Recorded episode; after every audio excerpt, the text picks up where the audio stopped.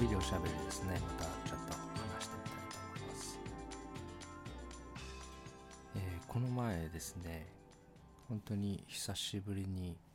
キャンプに行く機会がありまして、でその時に起こった出来事から話し始めてみたいと思うんですね。着いたその日の昼、食事を作るために網の上で野菜とか肉とかを焼いてたんですが、トングを忘れてきてたので金属の箸で焼いてたんですね。でお肉が焼けたなと思って、そのお箸でそのままパクッと食べたんですが、その瞬間に口の中をやけどしまして、結局炭火の上で肉を炙ってたんですけど、同時に箸も炙ってたのと同じなので、おそらく100度近くなってたんじゃないかと思うんですね。一瞬で口の中がただれて、昔からキャンプに行くたびにどっか一箇所やけどして帰るんですね。本当に学習してないなと思いますね。で次の日ですね、帰り自宅をしていたんですが、寒かったんで朝もちょっと残っていた薪を燃やして焚き火をしてたんですね。で帰る時間が来て、もう片付けなきゃいけないっていうことで、まだ暑かった焚き火台を持って灰捨て場のところに行って、炭床を外した方が灰が捨てやすい形だったので、軍手をはめた手袋のままパッと炭床をずらそうとしたんですね。もうその瞬間、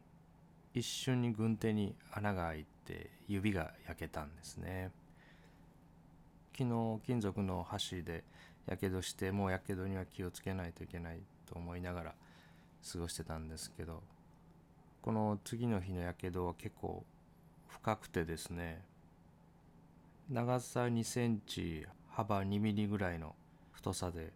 いわゆるタバコの火を押し付けられたようなもんですね。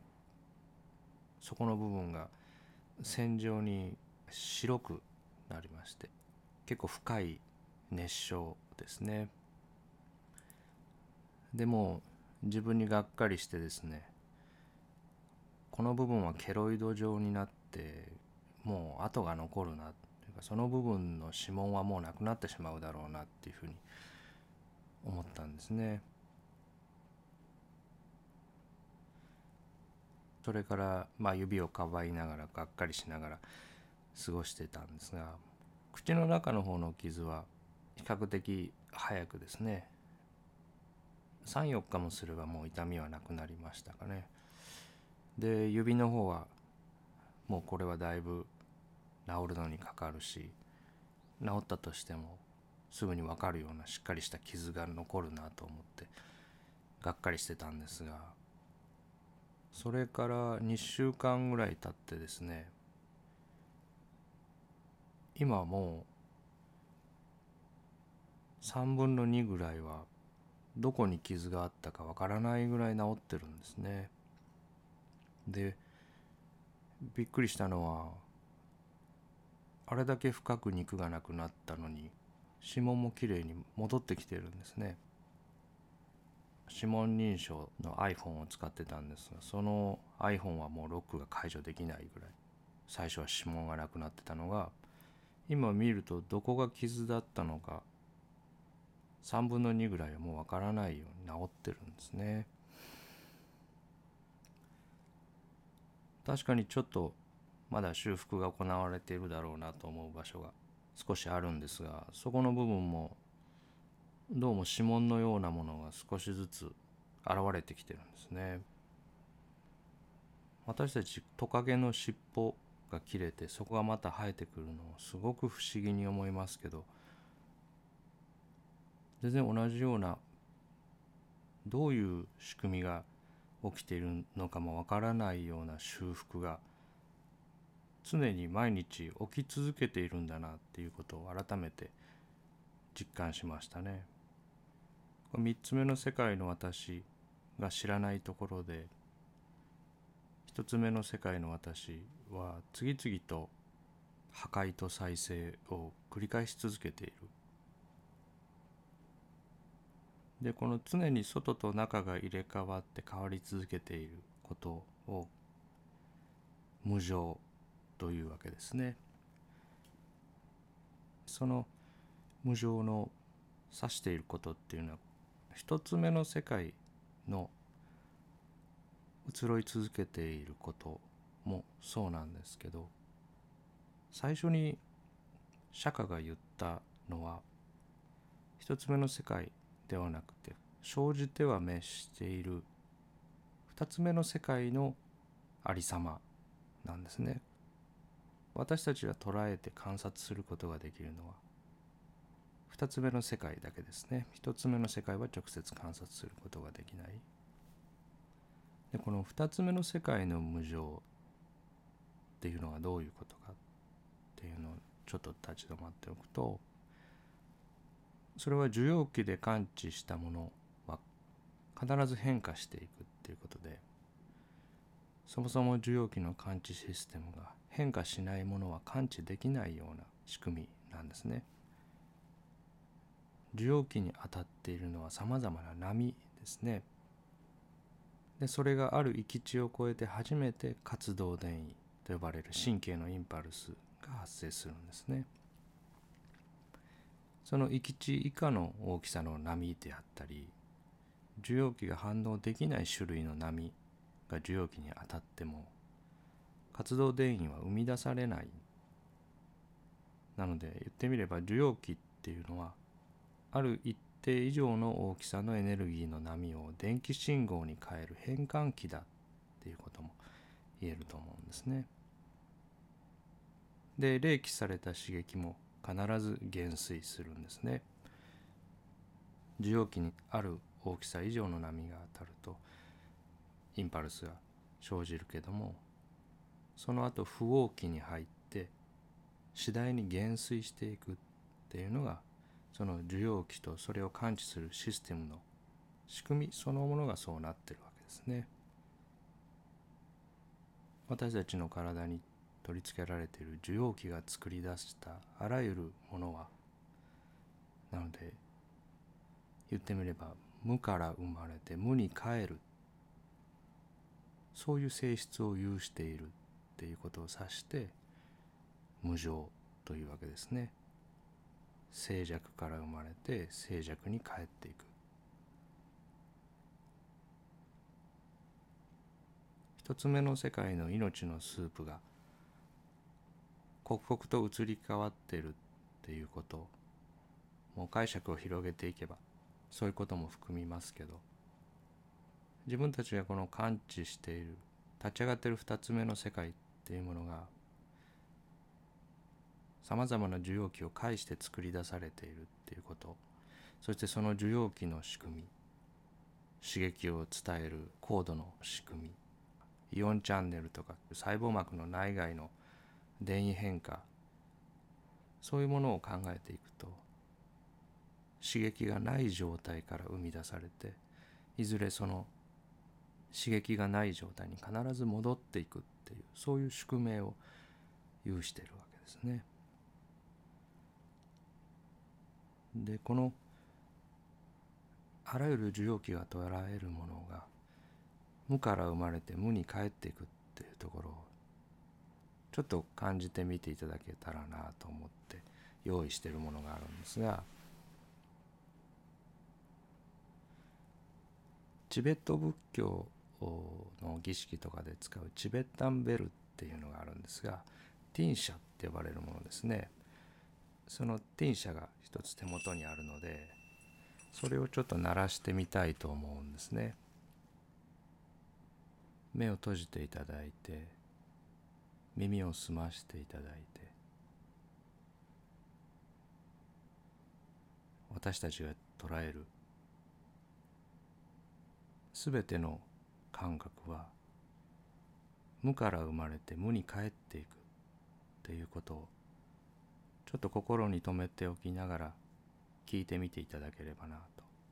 思うんですね。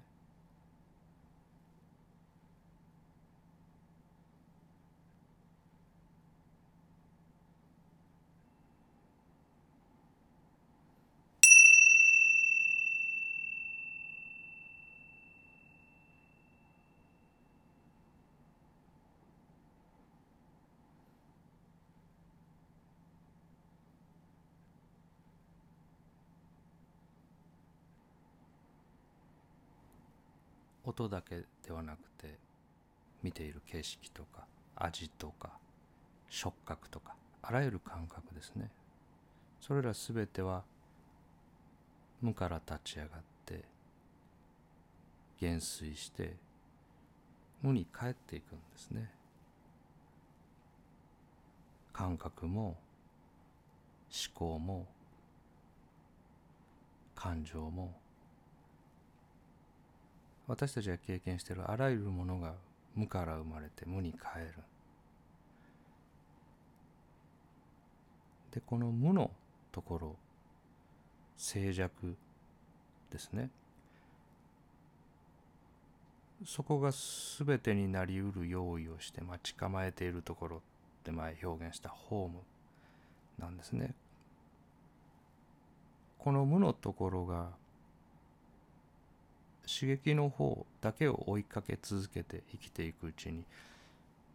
だんだん避けるべきもの、遠ざけるべきものになってしまうんですね、大人になるにつれて。で、だけどこの静寂のところ、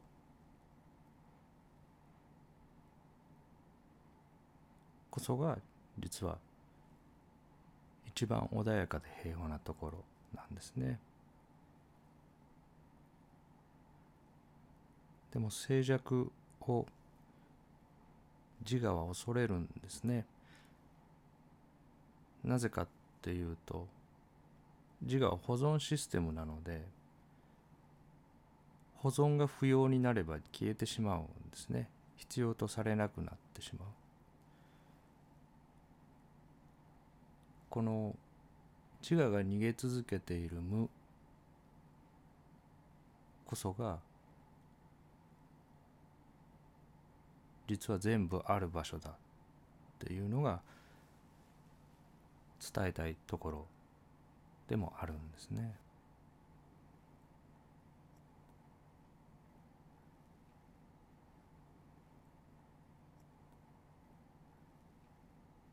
で、もう一つですね、今回そのやけどして改めて腑に落ちたのは、この見てる世界に温度の情報はないんですね。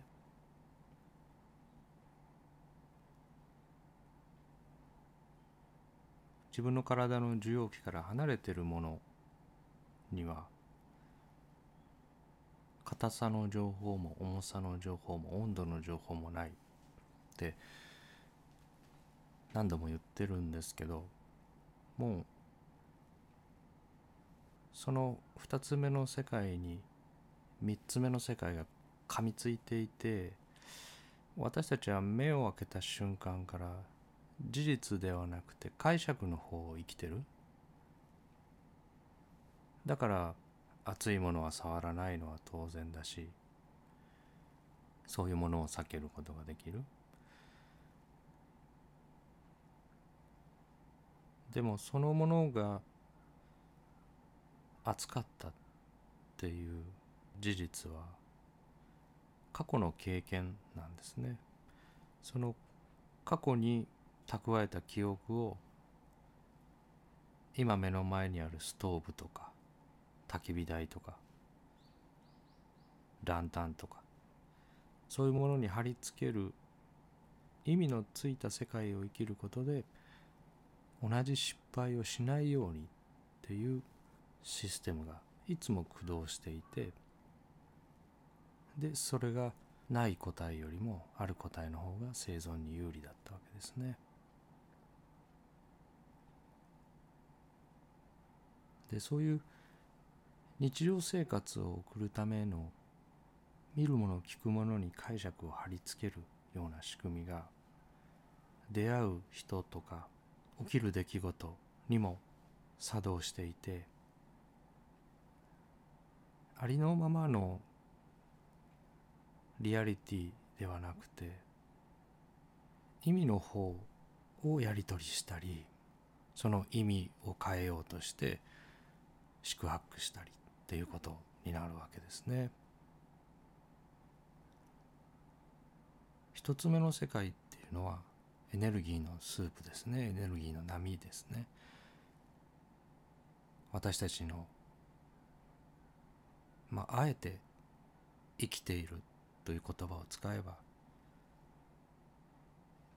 私たちの命と呼べるその生きているものはその一つ目の世界ですね。一つ目の世界が一つの大きなリンゴの木としてあって、そこにたくさんの実がなっている、その一つ一つが私たちですね。でだけどその一つ目の世界を直接私たちが経験することはなくて、私たちが経験するのは受容器が捉えて立ち上がる二つ目の世界、そしてそこにさらに上書きして作り出されていく三つ目の世界の二つですね。でこの二つ目の世界と三つ目の世界の境界っていうんですかね、リアリティとフィクションの境界っていうのは、私たちは実は知っていて、その2つの世界の手触りの違いっていうんですかね、それは実はすごく簡単なことなんですね。でそこをちょっと今日は皆さんと一緒に経験していきたいっていうふうに思うんですね。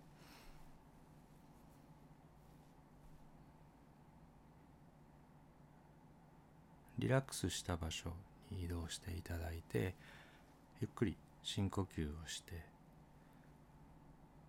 気持ちを落ち着けることができたら、ちょっと手のひらを出してみていただきたいんですね。私も同じように今手のひらを出してます。でたくさん指紋が走ってますね。で薄く血流の豊富なところはちょっとピンク色に、血流が乏しいところは白いような色で手のひらが見えてますね。これ誰かにないとか存在しないとか言われてもびくともしないですね。これありますからね。私の目の前にあるし、皆さんの目の前にもあると思うんですね、手のひら。でこれはリアリティですね、実在ですね。でこの手のひらを見たままの状態で、手の甲がどうなってるか、ご自分の手の甲がどういう状態になってるか、今ちょっと想像していただきたいんですね。手のひらは今見てますから2つ目の世界ですね。そしてこの手のひらを見たまま想像している手の甲は3つ目の世界にあるわけですね。今2つ目の世界には存在していない。だけどできるだけ詳細にご自分の手の甲がどうなってるかをちょっと想像していただきたいんですね。3つ目の世界の手の甲をできるだけリアルに作り出していただきたいですね。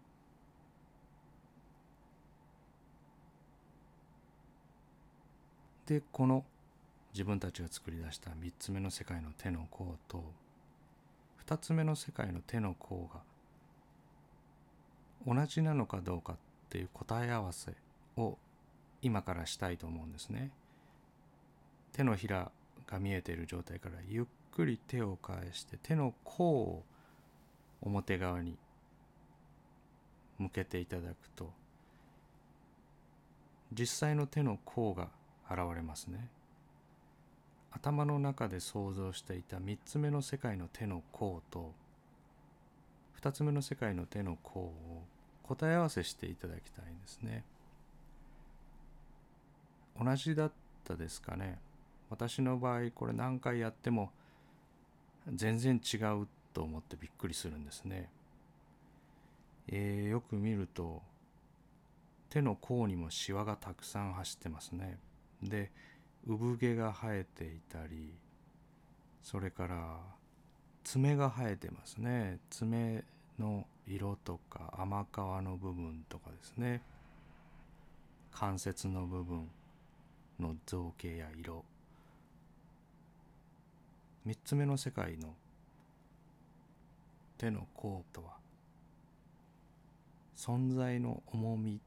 といいますか、そのディテールのあり方みたいなのが全く違いますね。で、このまま手の甲を見た状態で手のひらを想像していただきたいんですね。ついさっきまで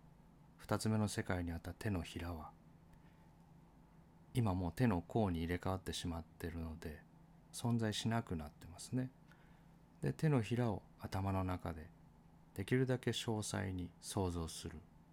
3つ目の世界の手のひらをしっかり思い描けたら、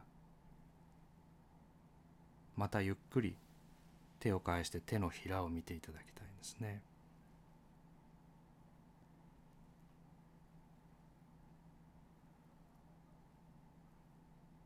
3つ目の世界と2つ目の世界の答え合わせですね。ほんの数秒前まであったものがどれだけ曖昧でアバウトになってしまうものなのか、そしてこの実際に実存しているリアリティの存在のあり方の違いって言いますかね、2つの世界の、それをちょっと確かめていただけたらって思うんですね。その2つの世界の手触りの違いって言いますかね。で、今手のひらを見ていただいててパーになってると思うんですね。これをちょっと握っていただいてグーにしていただきたいんですね。今私も一緒にやってますけど、目の前に握り拳が、握ってる指が自分の方に向いた状態でありますね。これでもうさっきのパーの画像も過去になりましたね。で、この後このグーを後でチョキにしてもらおうと思うんですが、そのチョキの画像も今は存在しないですね。今は手は握り拳になってますね。このグーの画像だけがリアリティで、さっきまでの過去のパーの画像も、これから網膜に生じるであろうチョキの画像も未来ですね。過去も未来も存在しないですね。想像の中の3つ目の世界ですね。気の早い方だともうこの状態でチョキの映像が内部モデルでちょっと浮かんでおられる方もおられるかもしれないんですけど、そのチョキは過去に見た自分の手のチョキですね。未来は過去の断片を加工して作られるので、そういう存在しないものが浮かぶわけですね。今この2つ目の世界にないものがあるかのように錯覚する、記憶するシステムの副産物が3つ目の世界の私という存在なんですね。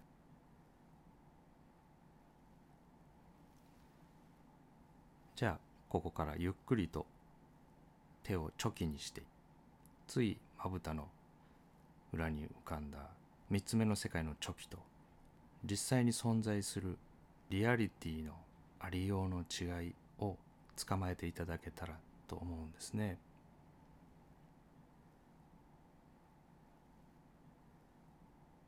で、この変化っていうのはチョキという画像の出現でもあるけれども、同時にさっきやったグーの画像の消滅でもありますよね。生じると滅するは一つの事象の見え方、解釈の違いだけなんですね。あることが生じているとき、そうではない状態が滅しているわけですね。無常の世界の中で生じると滅するが常に起き続けている。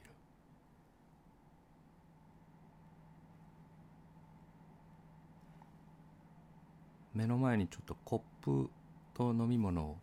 用意していただきたいんですね。で、ゆっくりと一回深呼吸をしていただいて、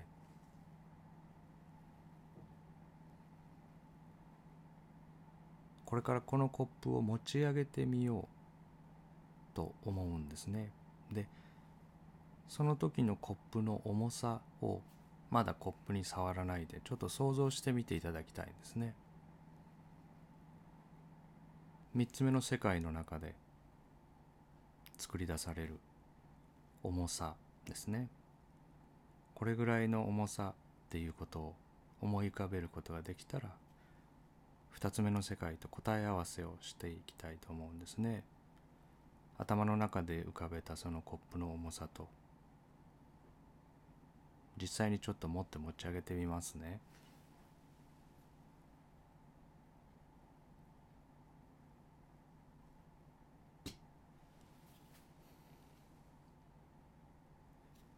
似て非なるものですね。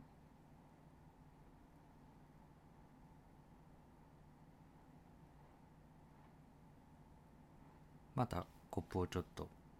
置いていただいて、今度はそのコップを見てる状態で、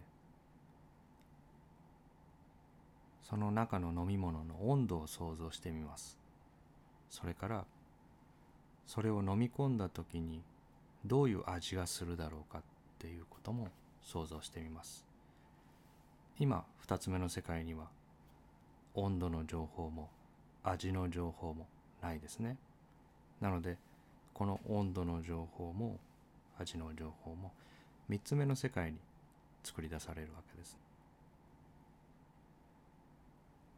しっかり想像できたら3つ目の世界と2つ目の世界の答え合わせをしたいと思うんですね。コップを手に取っていただいて一口飲み込んでみます。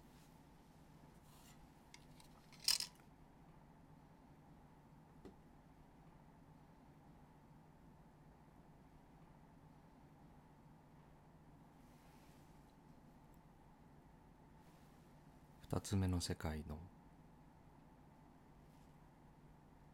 リアリティの手触りと3つ目の世界の想像しただけのふわふわとして曖昧で頼りない感じ、このあり方の差、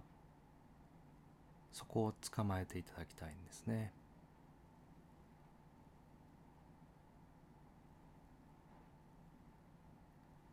毎日の生活の中でこのことをちょっと思い出せたら、とても簡単なので何度も繰り返しやってみていただきたいんですね。それぞれの方が腑に落ちるまで。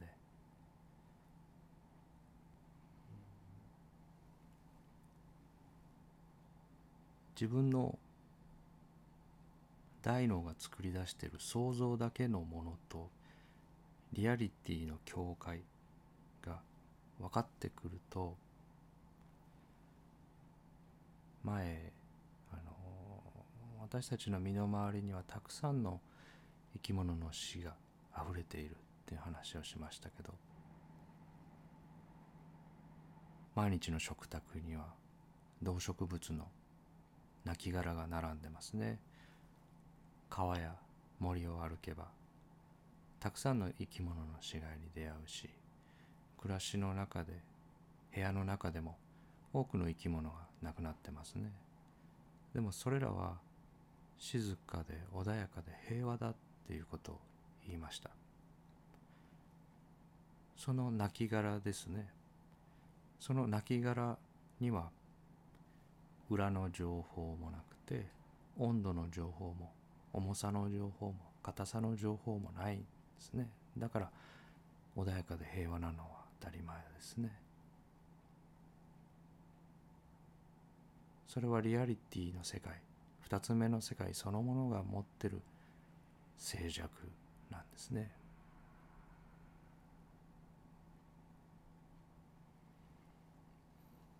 でまた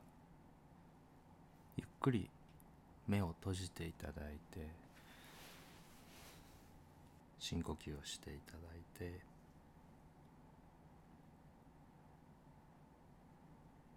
何も見ないって心に決めて、心が落ち着いたら目を開けてみます。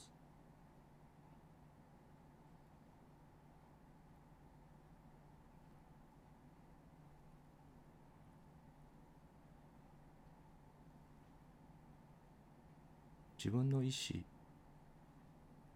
とは関係なく世界が立ち上がりますね。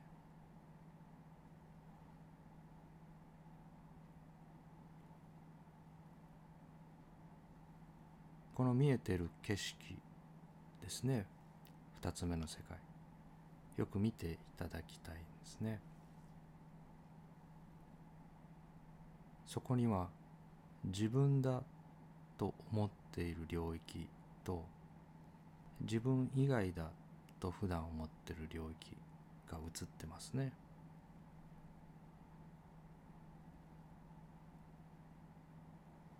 この映っているもののどこまでが自分ではないもので、どこからが自分だという境界も、大脳の演算が後から引いてる仮の線なんですね。自分ではないと思っている領域、今私の目の前にはさっき聞いていただいたティンシャとか、それからコップとか飲み物とかありますね。自分から離れているものですね。裏の情報もなくて、温度の情報も硬さの情報も重さの情報もないですね。で、自分の側に目をやります。すると両手が膝の上にあるので、その両手の温度が今どうなってるか、手を動かさずに感じてみていただきたいんですね。するとこの辺りっていうようなすごくぼんやりした提示のされ方をして、その温度の情報が立ち上がってくると思うんですね。だけど1分前2分前にこの温度の情報はなかったですね、2つ目の世界に。今私がお願いしたのでやってくださった方の2つ目の世界には温度の情報が現れましたが、そのインストラクションがある前、私たちの世界には自分の手の温度の情報は存在しなかったわけですね。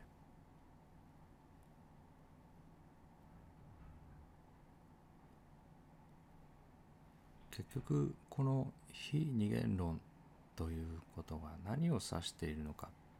という、そもそものところにちょっと戻りたいと思うんですけど、随分これまで、3つ目の世界の話や1つ目の世界、どうしてもそっちの話の方が多くなってしまって話してきたんですが、今日はちょっとそもそものその非二元論とは一体何なのか、どういうことなのかっていう、最初の言葉の定義に戻ってみたいと思うんですね。二元ではないっていうことですね。二つではないっていうこと。じゃあその二つではないっていうのはどういうことなのか。よくいいを握った瞬間に悪いが生まれて、きれいを作った瞬間に汚いが生まれてっていうふうに、相反する概念が線を一本引くことでいっぺんに生まれることを、二元の世界になるっていうふうについつい私も話してしまうんですが、一体この二つではないが何を言ってるのかっていう最初のところに戻ってみると、それはこの立ち上がっているものですね。音、光、味、触覚、それから3つ目の世界もそうですね。思考とか、それから体の変化、感情ですね。そういうものも作り出されていますね。その作り出されているものを客体とすると、それを見ているもの、主体ですね。その作り出されているものを味わっている私、見ている私、気づいている私という主体が存在しないっていうメッセージなんですね。存在しないという表現が抵抗がある方は、分かれていない一つのものだっていうふうに捉えていただいてもいいですね。客体と主体に分離していない、それだけがあるっていうことですね。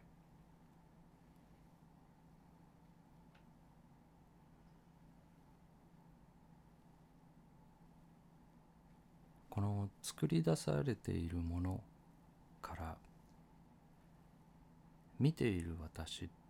ていう経験しているかのような主体を切り離すところが、一番深いところにある最初の色眼鏡だっていうことなんですね。それをよく表している表現だなと私が思うているのは、今目を開けて見ていただいているこの景色ですね。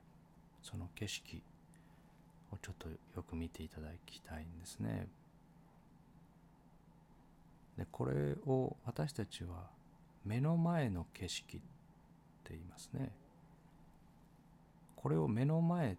て表現するっていうことは、この景色の後ろに何かいると思ってるわけですね。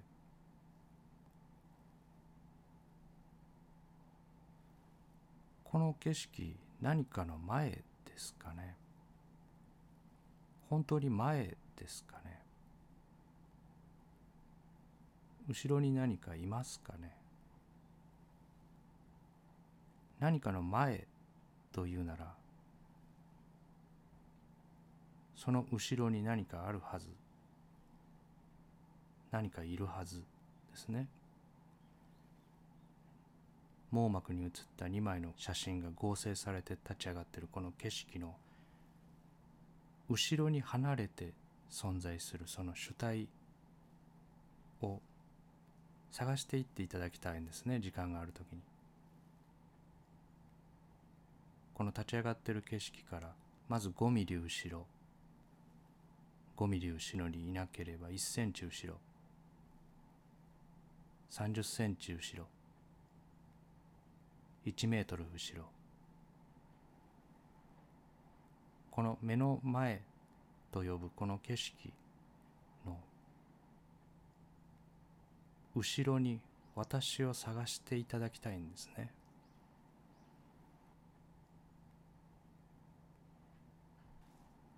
主体がいましたかね。そもそもこの景色から後ろに離れられましたかね。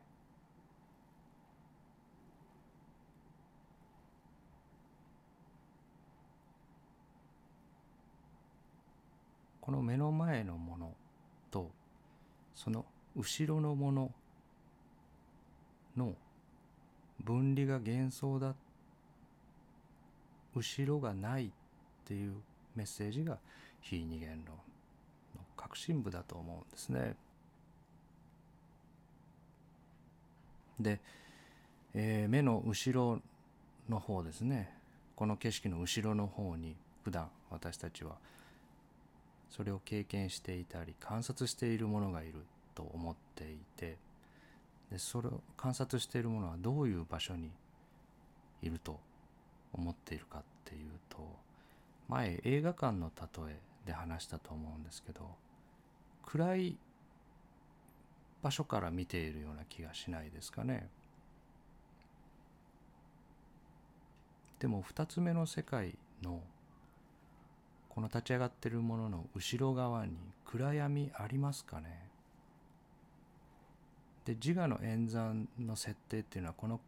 立ち上がってるものから離れた場所の暗闇ですね。映画館の中に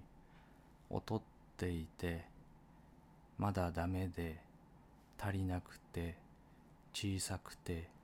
弱い私が座っているっていうのが自我の設定なんですね。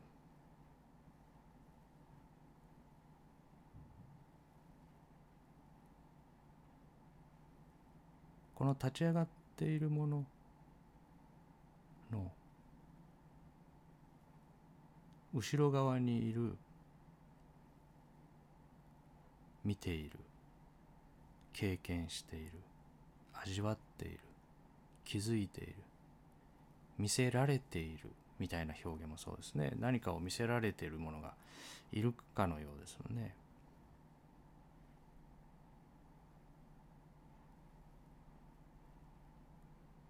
まるでそこに主体があるかのように錯覚している。この立ち上がっているもの、これ前とはもう呼べないですよね。前じゃないんなら、じゃあ中に何かいるのかっていうと、これ中でもないですね。この2つ目の世界は XYZ の3次元の軸の世界じゃないですね。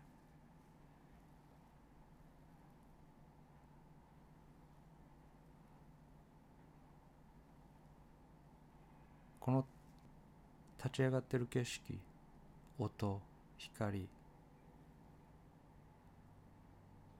だけがリアリティなんですね。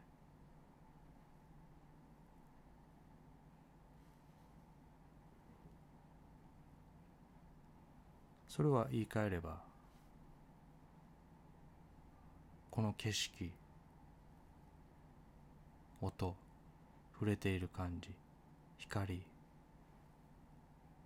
そのものが私そのものだということもできると思うんですね。映画館の例えで言うと、上映されている映画がありますね。この表面に無常の中で次々と移ろっていく受容器で立ち上げられているものがあって、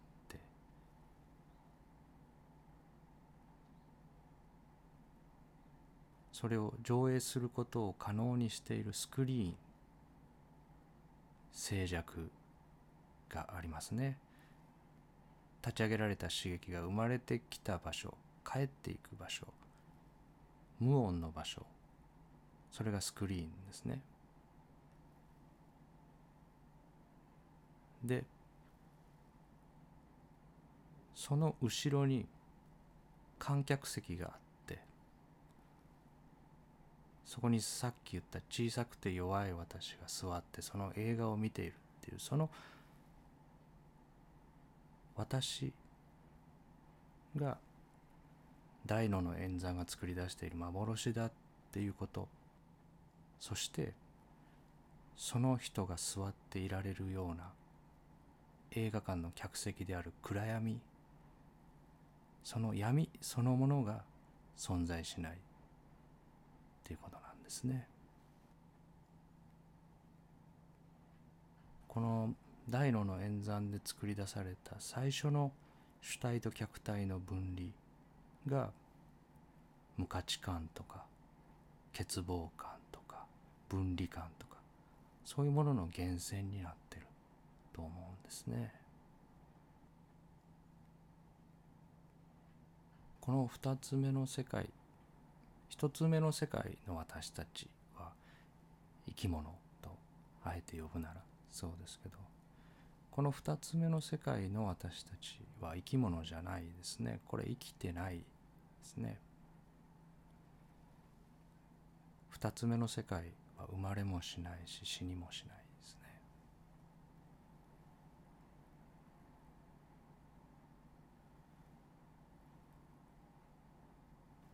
こういう話をするとちょっとすごく変なことを言う人だと思われてしまうんですけど、この2つ目の世界に限った話ですね。1つ目や3つ目の世界には私がいて、それがちゃんと生きてるけれども、2つ目の世界だけに限定した話をすれば、これ私たちが普段想像しているような生き物じゃないですね。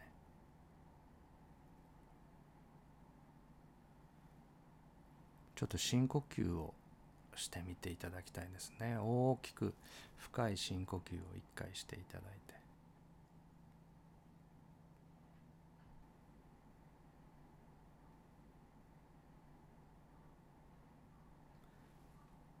見てる景色が上下したでしょうかね。上下したり揺れたりしたかどうか。横隔膜は大きく深呼吸すると6センチ上下するんですが、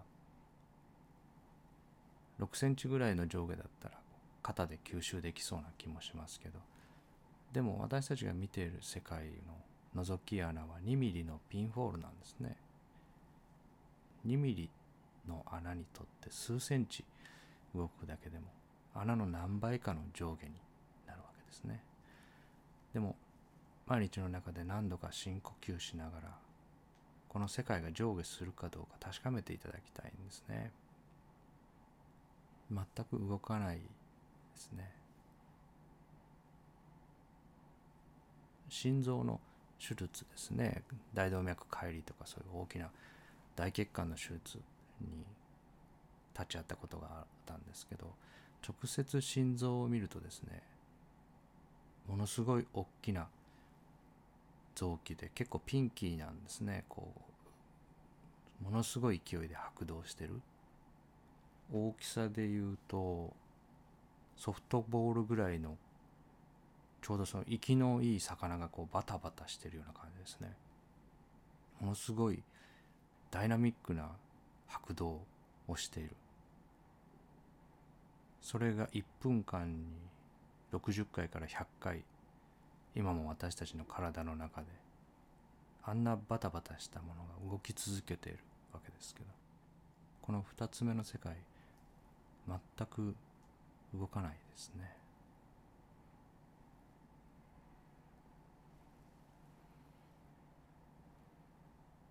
で、こういう今立ち上がっているものを見ている私っていうのが、さっきやっていただいた手のひらと手の甲の2つ目の世界と3つ目の世界の手触りのどちらにいるのかっていうのをちょっと考えてみていただけたらって思うんですね。経験している、味わっている私、その私の人格、人生、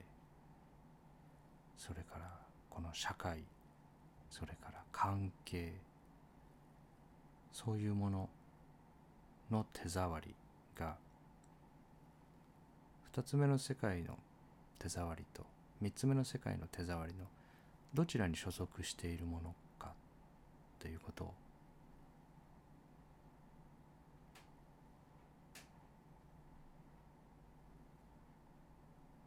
立ち止まって、私の話を鵜呑みにするんじゃなくて日々の生活の中でちょっと確かめてみていただけたらというふうに思うんですね。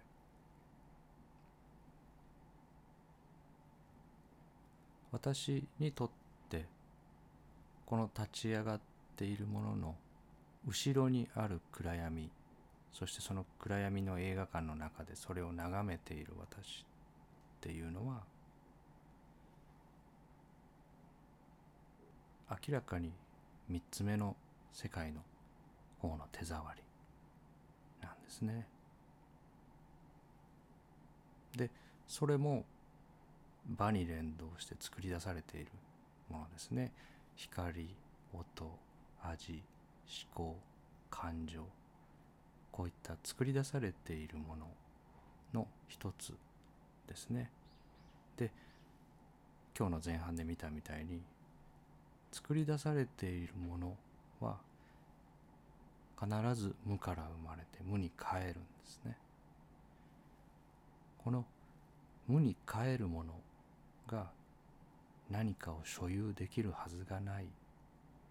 ていうふうに思うんですね。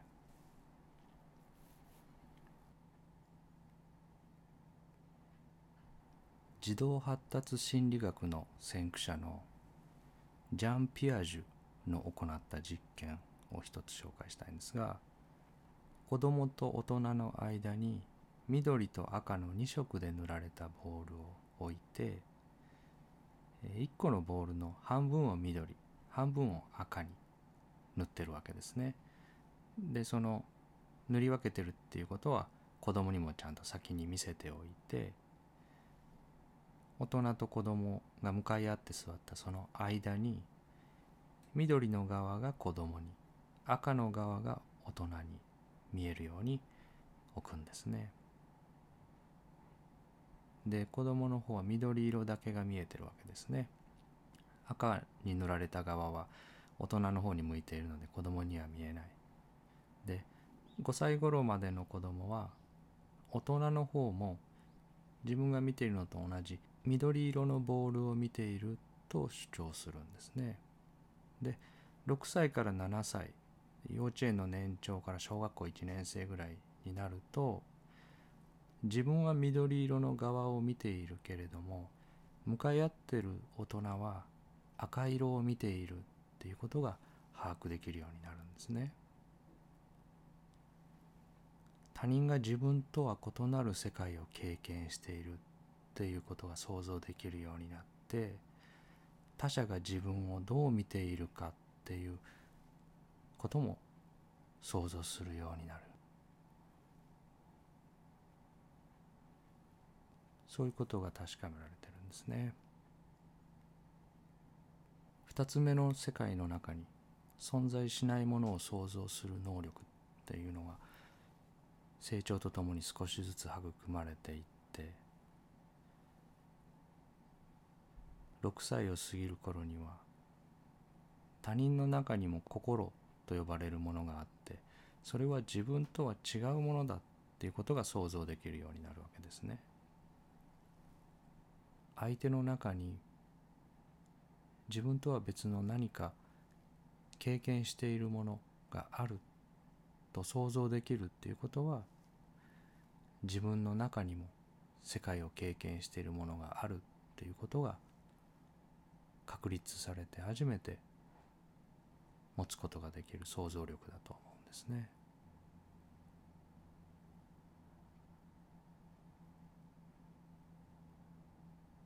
こういう話の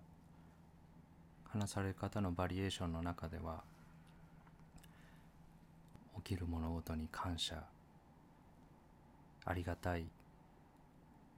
感謝感謝っていうような、そういう話され方をすることもあるんですけど、何かをありがたいって言ったり感謝したりっていう表現には、それを受け取っている受益者がいるような表現だと思うんですね。見せられている私と同じですね。そういう起きていることを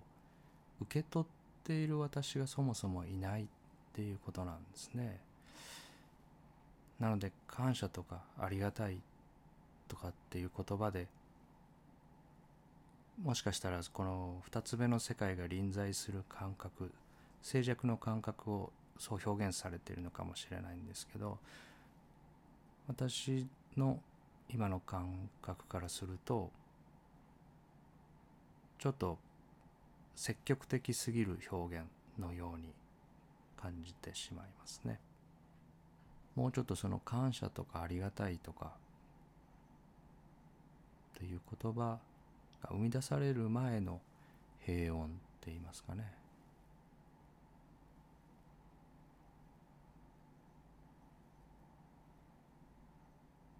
今日私のこの話を聞いてくださっているこの声の音はありますね。音は私の鼓膜に触れて2つ目の世界に立ち上がって、聞いてくださってる方の鼓膜に触れて立ち上がって、だけどその音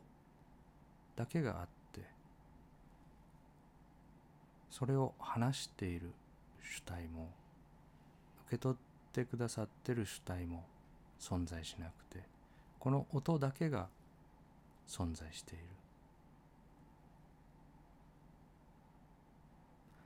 今体に座っている感覚がありますけど、座っているという経験だけがあって、その経験を所有しているものはいないですね。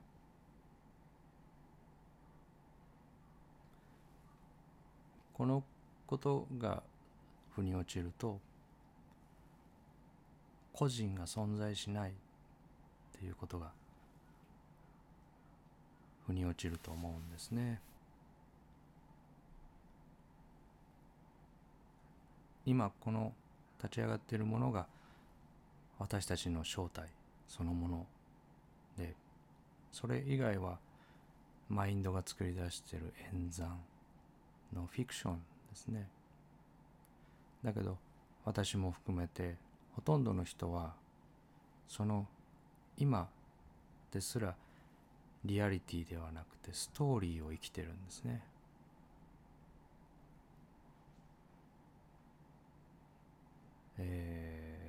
ここまでずっと話してきて、この話は何なのかなって思い返すと、こう盛るのをやめるっていうことだと思うんですね。実際に経験しているごくごく当たり前のシンプルなもの、そこにマインドが飛びかかっていろいろこうないものを持ってる、その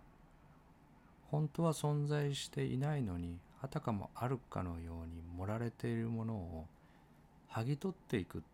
ていう話だと思うんですね。玉ねぎに例えられることもありますね。中心に何かあると思って剥いていって結局最後に何もないっていうことですね。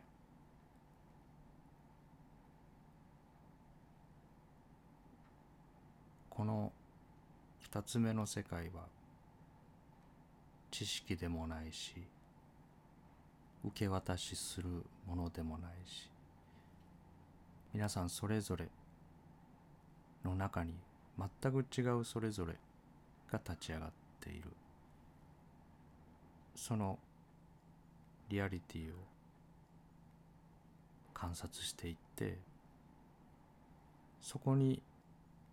存在しているかのように錯覚しているものを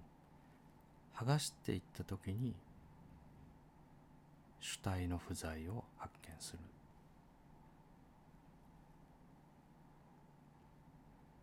そこで現れてくるのは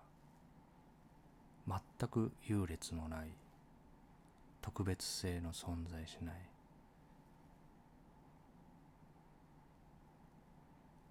そういう穏やかで平和な世界ですね。